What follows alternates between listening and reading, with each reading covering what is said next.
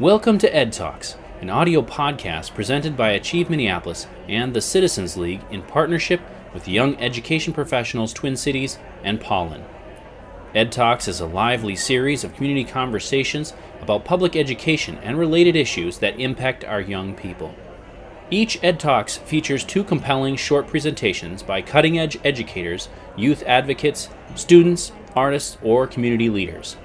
Ed Talks is supported by generous grants from the Bush Foundation and the Vern C. Johnson Family Foundation. Our speakers include Tom Rademacher, the 2014 Minnesota Teacher of the Year, who presents with one of his amazing students, Ariana Whitley, with a talk entitled Students Lead in Anti Racist Classrooms, and Peggy Flanagan, Executive Director of the Children's Defense Fund of Minnesota, with a talk entitled Knowing Where We Come From Determines Where We're Going.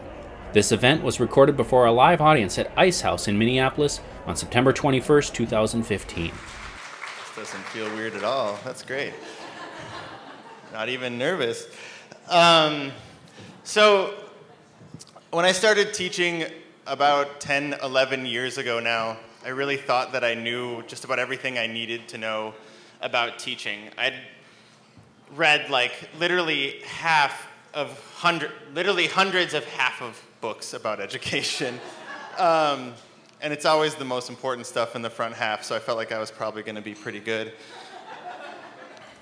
I'd interviewed, I'd gotten a job, I'd cultivated a fashion sense that only the profession of teaching could embrace. And I felt like I was ready to go, and then uh, realized once I got into my classroom that I'm actually a really, really white guy and that I didn't really know anything about that or anything about what that meant in my classroom.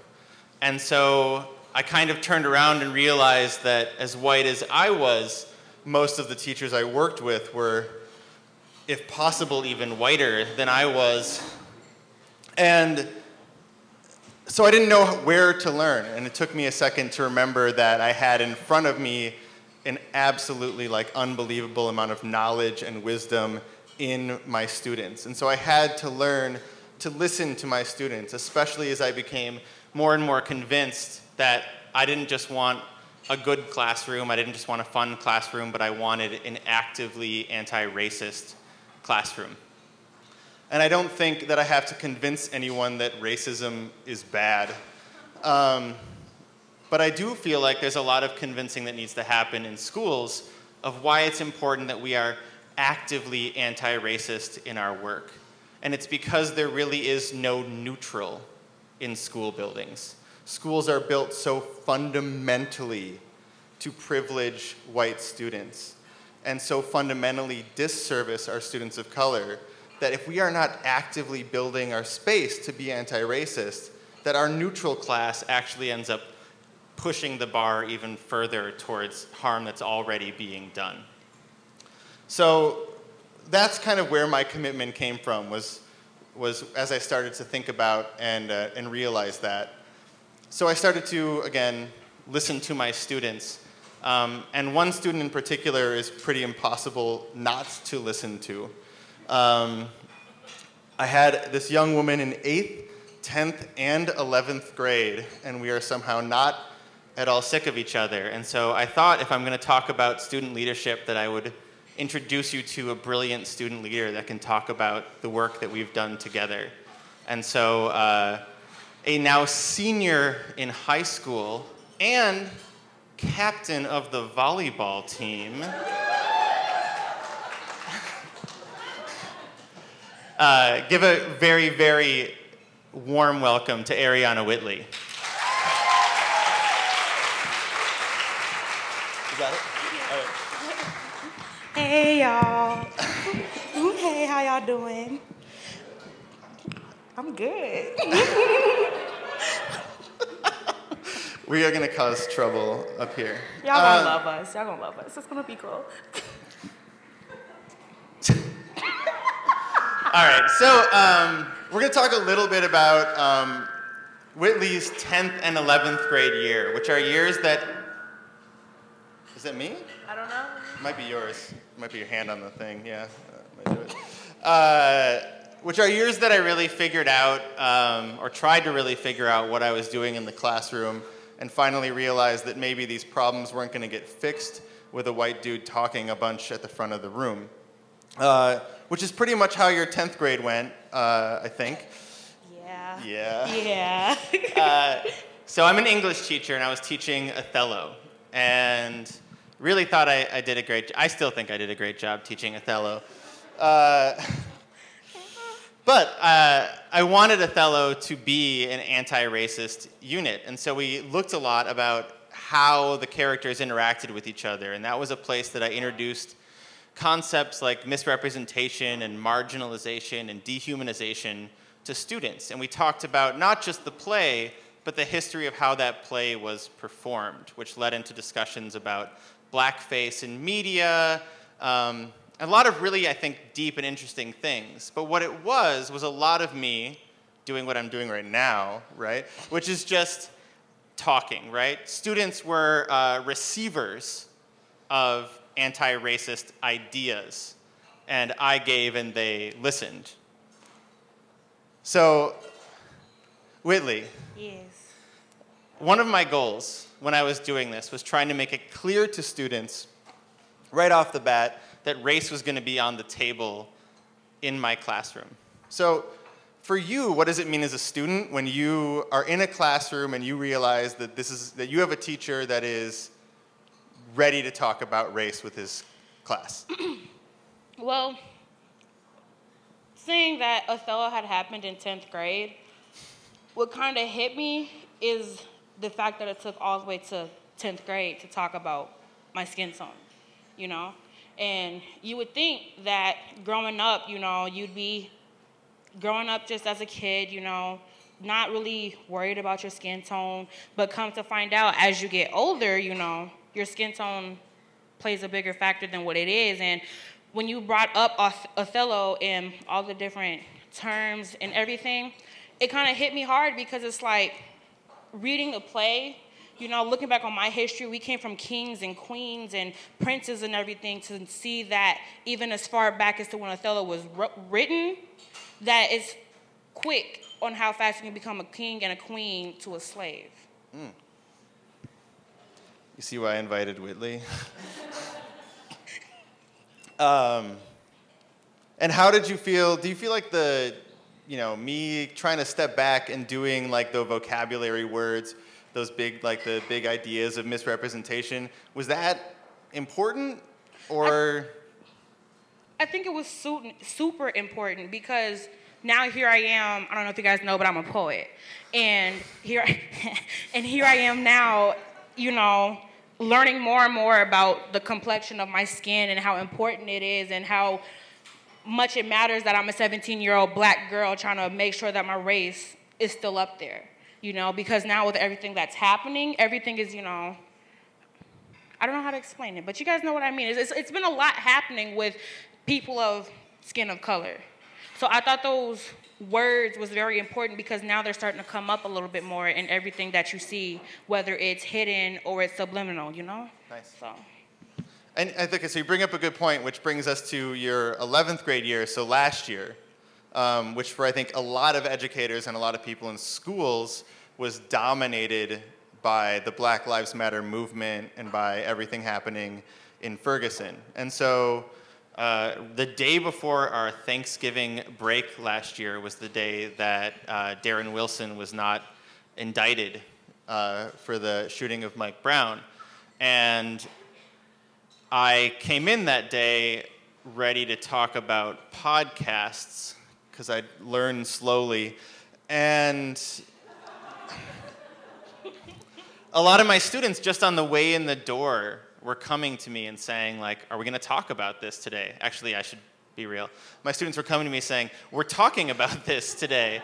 Um, and so we ended up just pulling a bunch of furniture out of a room and making a big circle. And so just like you were saying, right, we, we took a lot of the, in 10th grade, maybe we were looking at it from a, a distance as much as we can. Um, you know, Shakespeare is about as far away from us as we can get without it totally losing all meaning. And, but we could so kind of talk about it like a subject. Now, suddenly, what I had in my classroom was a lot of students that were sharing in the process. So, if Othello was um, anti racism delivery, this was us sharing in this process, and students kind of really getting to share their history and their story in my classroom. And it ended up being a really, like, kind of defining thing for the rest of the year. So, what's that like to be because you definitely shared, and you shared some real powerful truths in my room last year. What is that like to do? Like, especially in a school, in a class setting, to kind of speak your truth in that way? Um, I think it's amazing to be honest with you. Honestly, I think my school, as far as fair, and then you, is more open to switching the curriculum or just switching the day out really fast. So I thought it was super cool that we're able to take something so powerful and versus pushing it back and pushing it back like 99.9 of America do. We actually be that 0.1% and bring it into light and we talk about it. And it just, you would think that, you know, me being as, as young as I am, that I wouldn't really be going through so much or, you know, being treated or privileged or misprivileged so much just because of my skin tone. But I'm only 17 and there's been a lot more that I've been through than maybe you have in your X amount of years as a. you know, X, you know X what I'm amount saying. of years, yeah. Yeah. Okay. Um, do you remember, like, are there any days that really stick out to you from last year that, that you really carried with you? Yeah, you know, there, there's there's a lot. I mean, I talk a lot, you guys. I talk a lot, and I really I, I don't want to say I don't have a filter, but when it comes to me speaking my truth and something I care so passionately about, I don't have a filter. So there's been multiple days, and it's like there's so many that I can't pick which one besides our final is the one. But so I know we're gonna we skip tryna- to that. We can. I mean, skip no, to we that. can, we can, you know, slowly creep. I've been, let's creep. We can creep on. we can creep on up there.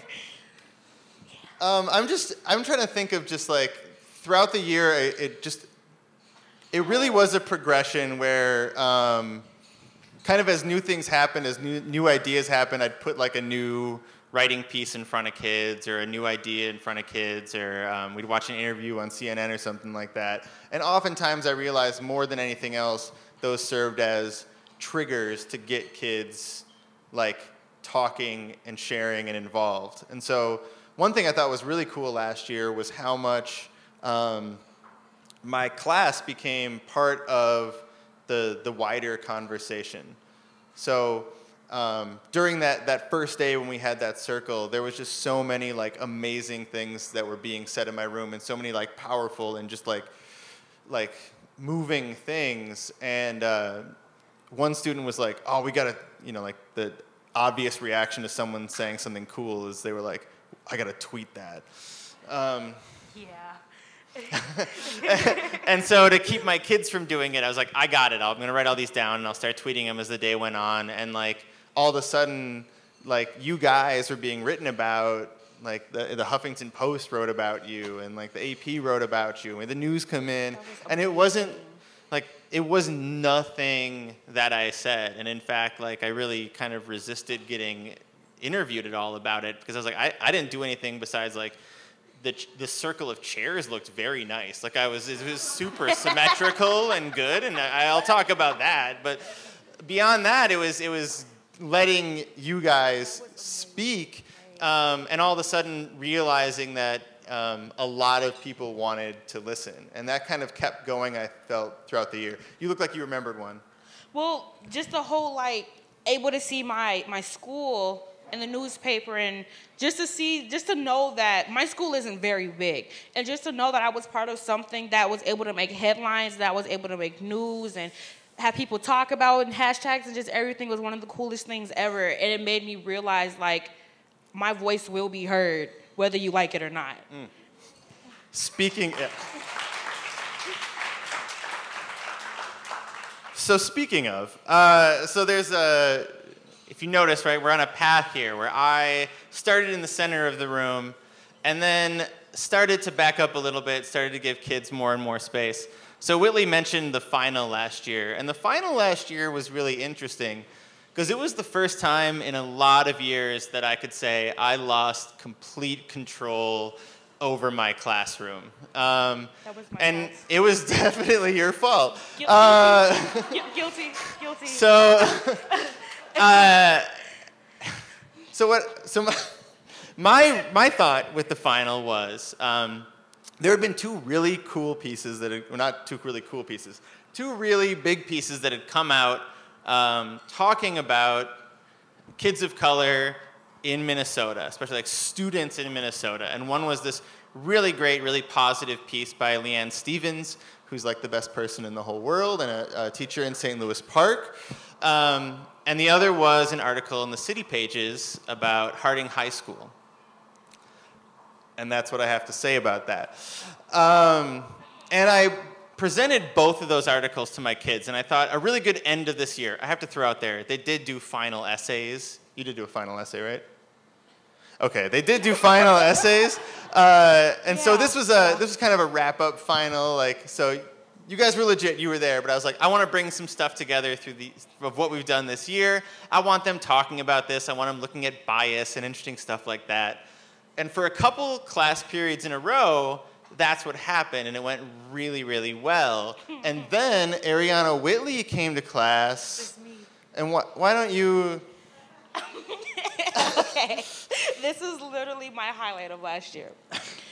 So, you know, we all hate finals. I know you as teachers too. I mean, don't lie. You guys hate them. But that's that's not even the point. Honestly, anything that had to work out with Mr. Rad was a pleasure to actually do the work for because you know you have those classes that's boring, but then you have those. That's the kind of stuff you say after the year's over, though, right? Like, Yeah. okay, But I mean, we we had this final. and We were supposed to come in and we were supposed to read these two articles and we were supposed to write your feelings and emotions out on paper, which is what I do. But this one, this one took a completely different turn for me. So it was this lady and she was talking. What, what was the high school? What was the is it school? Harding in St. Paul? The, Harding, Harding High School, and I don't remember this lady name, and it'd have been really nice if she was in here, but we're just not gonna. So she was in here and she was writing this article, and she was just so many derogative terms about the difference between, you know, how one thing that stuck out to me the most. I'm sorry, I'm a little stuttery. One thing that stuck out to me the most is there was a kid who was walking down the hallway with his earbuds in, violently rapping music. And I thought about how do you violently rap music? So I'm, you know, going through the images in my head, and I'm like, that's that's not right. You can't just violently rap. I mean, you can, but that's so. Then, as you go on towards this article, you see that there's a lot more just terms that's just not making sense. I, I remember one particular one because it started the. So basically, like Whitley basically stopped the whole class at that point. Yeah, it was just like anyone who's reading the other article needs to come on over And read this and read article. this article because I don't like how we are being talked about, right? Yeah. And at that point, that was when like the wheels came off. Uh, and the kids were they grabbed that article and, and one of the lines somewhere near the beginning was something about uh, his job was to tame the students. Remember? Yeah. So, um, so they started the hashtag "We will not be tamed." Yeah. You started the hashtag That "We was will me, not guys. be tamed." Yeah. So, I mean, you guys can clap if you want. But I mean,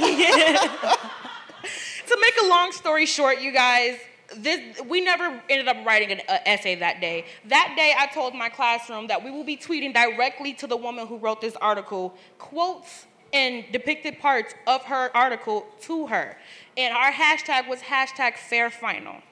And with that hashtag fair finals, that way we was able to see everything that everybody was saying, and it just got it was amazing. And Mr. Rad just kind of sat there and he was like, well, let's try to, he would try to regroup. He would let it go, try to regroup. And then he was like, you know what? Go ahead. I was sitting there thinking, they're not gonna fire the teacher of the year.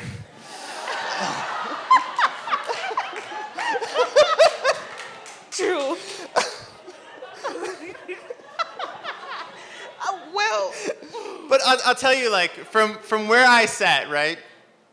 Those kids showed absolutely everything I could have dreamed they would have learned or learned that they, I think they already knew how to do, right? But they, they learned that they could do it in my room that day. And not only did, like, they, they tweeted and, and you know it was involved it was a, a thing that they started a movement they started and it was all about them it was authentically about them but also they didn't do anything more than really quote lines from the article that already existed right? And that was a decision that i watched you make with your classmates when classmates were like you know we want to really go in on this thing and we want to you know i'm sure they would have been very colorful and creative tweets. And I kind of watched you pull that group together and be like, look, if, we're, if this is going to be impactful, right now the best way to do it is like take away all the noise and just like be a mirror for what got said and, and know that these are students that she is talking about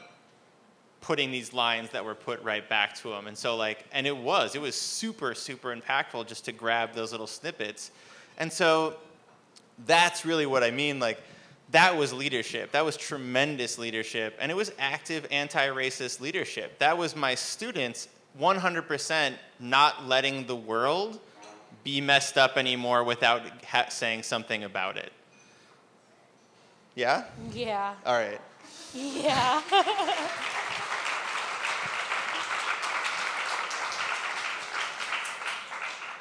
Do you have a, a last thought? I mean, honestly, I just do want to thank you for being you know, my teacher. You know, we can get a little sentimental for a second because I know you hate it, but it was it was cool, and I do appreciate it, and I appreciate you being one of few teachers, let alone few of white teachers, who was able to show me what my melanin meant to me, and not any of the color teachers I had before, and being able to let to hear your students basically, and I really appreciate that because now look where I am today. I love.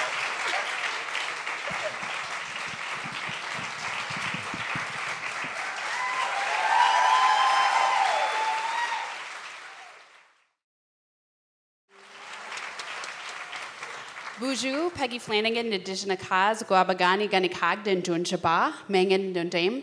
Uh, my name is Peggy Flanagan. I'm a citizen of the White Earth Nation, and my family is the Wolf Clan. And I'm really honored uh, to be here with you. Um, you know, I think uh, Tom Rademacher is. Uh, is a pretty amazing guy, and clearly, based on Miss Whitley, um, is a really powerful teacher who helps young people find their voice. And so I'm honored to um, also be able to share the stage um, with them. And super psyched that this was sold out, which is the closest that either of us will probably be to being rock stars. Um, so, a sold out show at Ice House. Yeah. Um, so, some of you may be like, why is the girl from Glee here talking about education? Um, I was a little bit like Rachel Berry growing up. There's nothing ironic about show choir.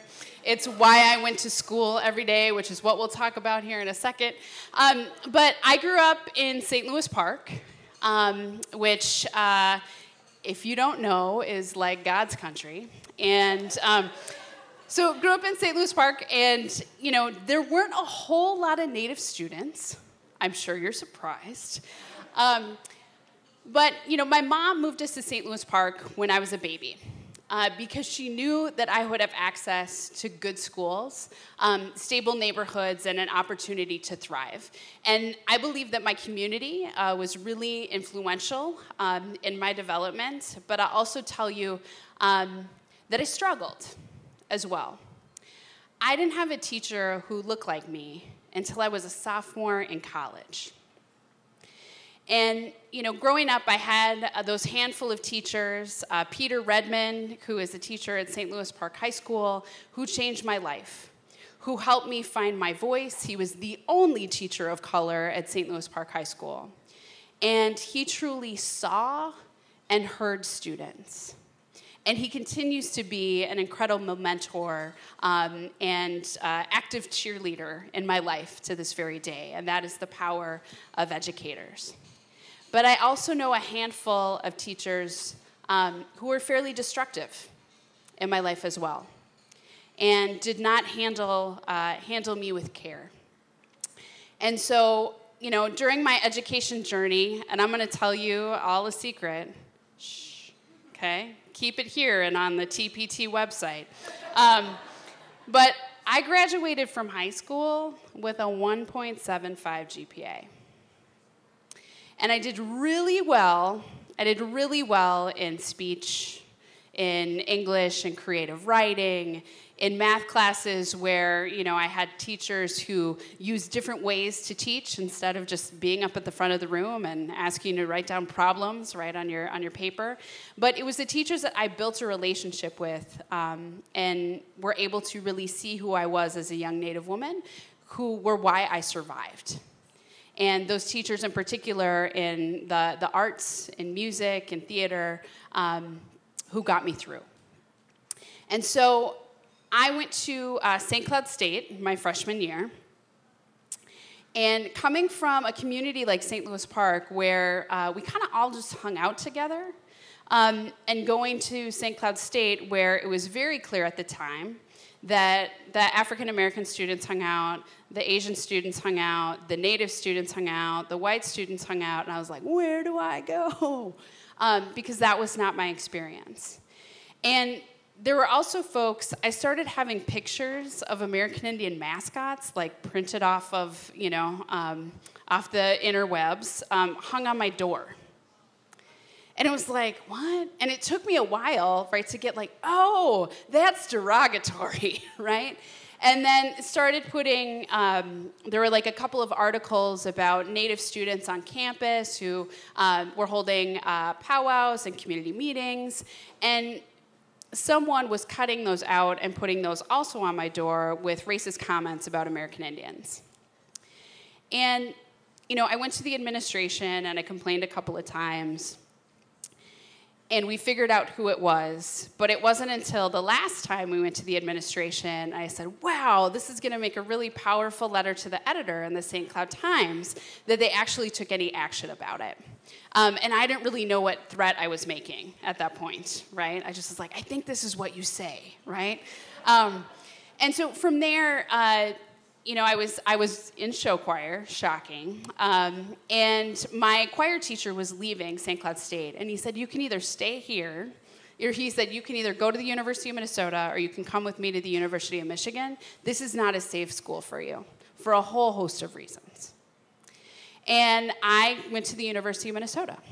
And the first class that I walked into was Intro to American Indian Studies with Dr. Brenda Child at the front of the room who looked just like me. And it changed everything. I was in a classroom surrounded by other American Indian students, being taught by an American Indian educator, and my whole life changed. Suddenly, I was a sponge and I wanted to know everything. I took honors level coursework for fun. And for the first time, was told that I was smart. And that I should, you know, start taking graduate level courses as an undergrad by Dr. Brenda Childs. And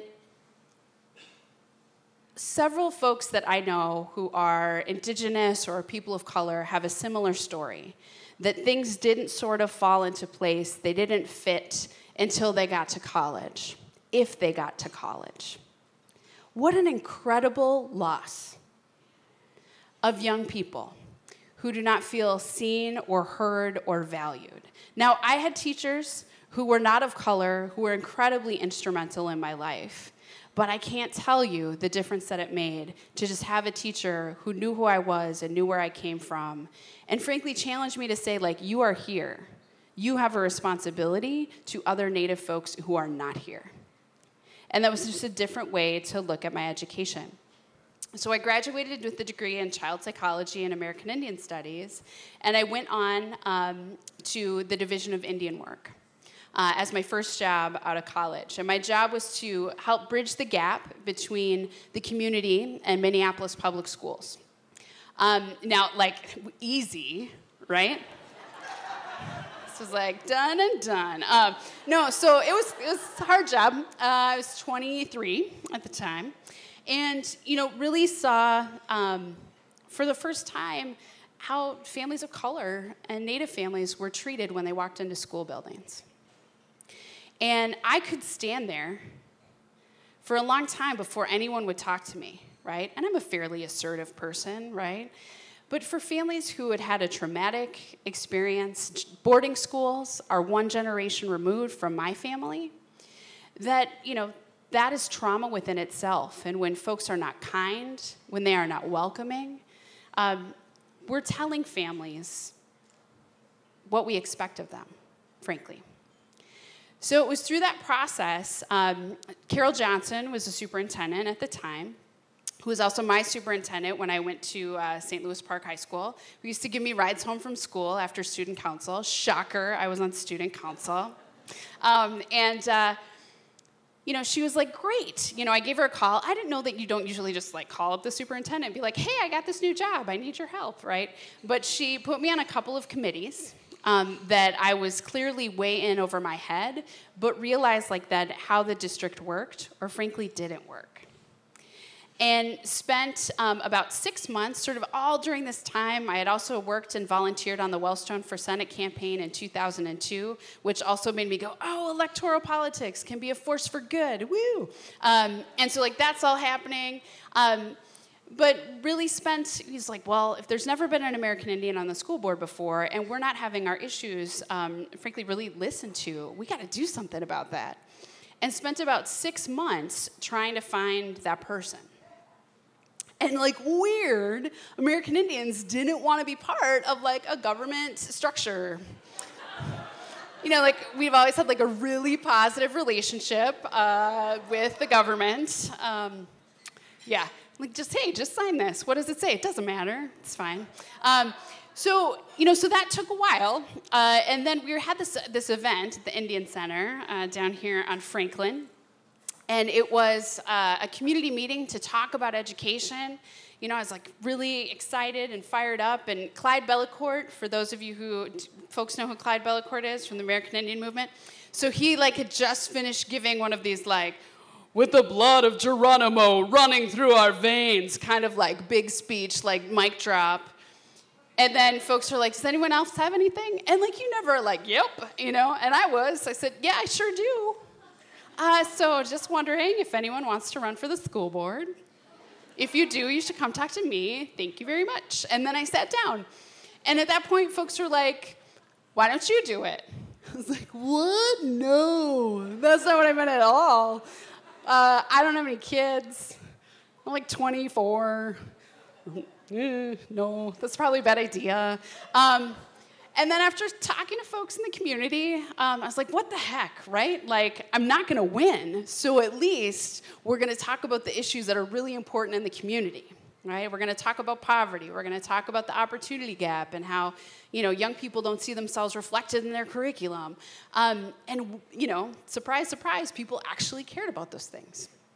And I remember a um, high ranking elected official at the time uh, said to me, You know, Peggy, uh, you really should stop talking about poor children because you make people uncomfortable and it's hard for folks to connect with you.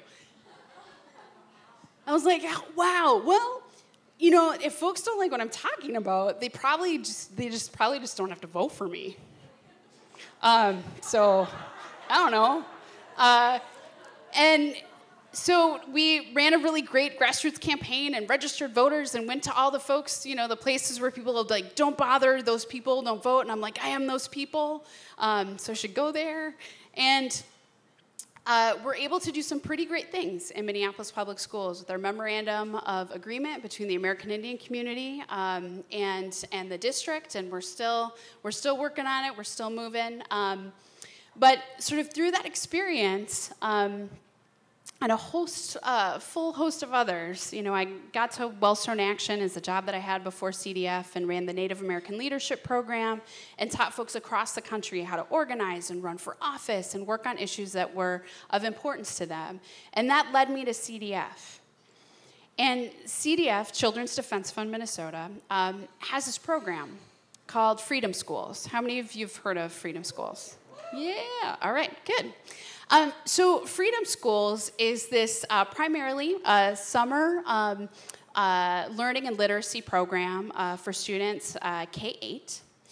And the, the purpose of Freedom Schools, right, is to have young people fall in love with learning. And the way that we do that is by having curriculum that looks like the students in the classroom, books that are written by and for uh, students of color, uh, and by having servant leader interns who are the educators who are in the classroom around young people. It's very powerful. And uh, focused primarily on the African American community, we also have Latino Freedom Schools. And the overwhelming majority of students who go through our program, 87% of our kids who go through Freedom Schools either maintain or accelerate their reading level over the summer. 87%. And so when we talk about, like, man, we just don't know how to reach these kids, we totally do know how to reach these kids, right? It's that at times we lack the political will to do what's necessary, to not talk about diversity, but to talk about an anti racist classroom. It's a different kind of conversation. And that's what freedom schools were born out of, right? Sort of out of the civil rights movement, and now in their, you know, um, the way that they've been created by Marian Wright Edelman 20 years ago was to create alternative spaces where our young people could feel valued, heard, respected, and could fall in love with learning. And so when I was brought onto CDF, part of my job was to create American Indian Freedom Schools. Um, again, it was like easy right? No, not so easy. But I would say um, that uh, Superintendent uh, Bernadeia Johnson, who is here, um, woo, was incredibly instrumental in helping us to create uh, American Indian Freedom Schools. So we had the first American Indian Freedom Schools, focused freedom schools, uh, this past summer. Um, we had one site that was K8 uh, at, or sorry, K5 at the Division of Indian Work was our, our partner, and then another site which was uh, 6 through 12 at the American Indian Center, and had a young man named Nation Wright who was a senior when I was elected to the school board in 2005, who now I have to remember is a grown man with a family. Um, uh, hired him and brought him on board, and he has started to run these, this program. We now are at three sites after school. Um, so we are at uh, Anderson uh, Open Community School. We are at Sanford Middle School. The, and uh, Emily Palmer is here, who's the, the principal. Woo! Yeah, hey. um, and we're at South High. And so we're running after school program, and then we'll be moving into, uh, again, our summer Freedom School program. And I tell you that whole thing because I've sort of watched this come full circle in my life. I am now um, the mom of a two and a half year old. Uh, her name is Siobhan. Uh, Siobhan Mayengan Helendrung. So the first day of school is always going to be a little rough on her teachers uh, as she confidently walks into the room and asserts who she is. Um, but I care about this more than I ever did before.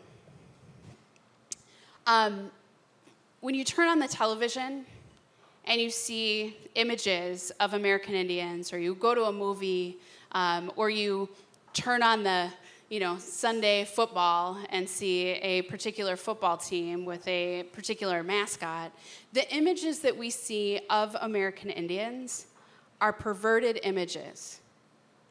It is not who we are as Indian people. We do not see images of contemporary American Indian people. And that's why freedom, you know, programs like Freedom School, where our young people see other leaders, right, from the community who look like them, uh, who care about them, who are doing community building work, um, are reading books about who they are and where they come from and modern day heroes. That is powerful stuff. It is very powerful stuff. And that is what I want for, uh, for my, my child, and frankly, for all children. Um, to be able to see folks who look like them, who value them, who are doing good work in the community that they can aspire uh, to be like. And you know, I'll just do a quick aside. I, I posted a, you know, uh, Viola Davis, right, uh, won last night an Emmy Award. Woo! And I posted this image of part of her speech, right? Is that, you know, she talked about, you know, women of color uh, are just as powerful as actresses and, and um, they just simply lack the opportunity. Uh, and um, one of my sort of conservative relatives, I have them, believe it or not, uh, conservative relatives like posted under like a link to the Wikipedia page of all of the African Americans who have ever uh, won Emmys before. And I was like, huh, I'm not exactly sure what you're trying to tell me with this. Uh, but uh, the first African American woman to win, right, as lead actress, um, that matters. But it also matters, right, that there are no images. I don't ever turn on the TV and see an American Indian person, ever, right?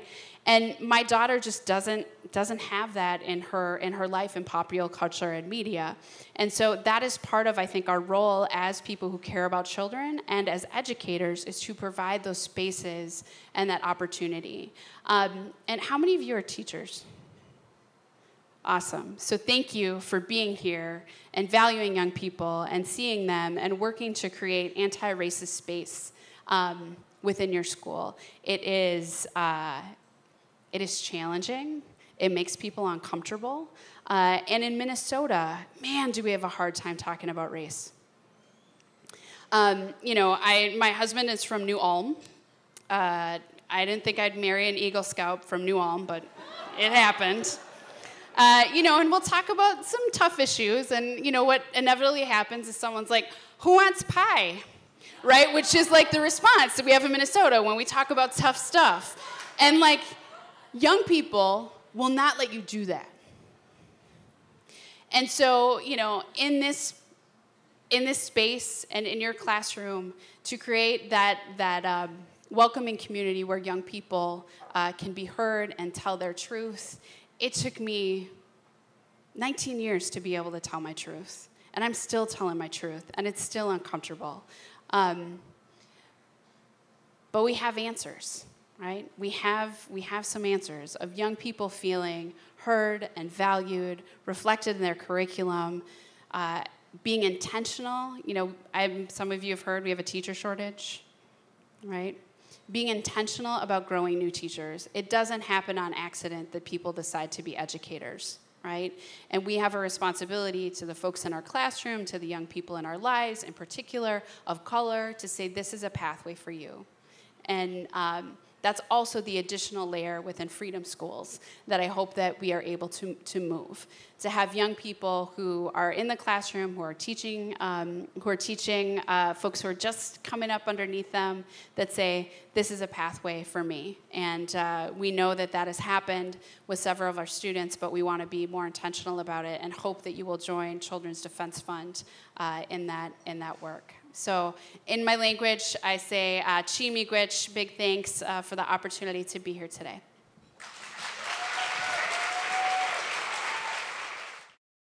Ed Talks is presented by Achieve Minneapolis and the Citizens League in partnership with Young Education Professionals Twin Cities and Pollen.